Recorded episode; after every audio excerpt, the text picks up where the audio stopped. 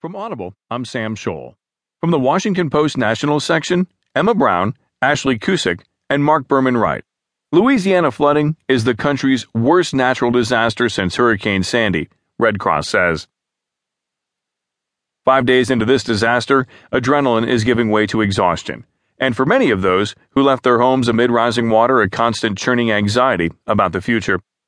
Thousands are still holed up in shelters or at friends' houses on high ground, relying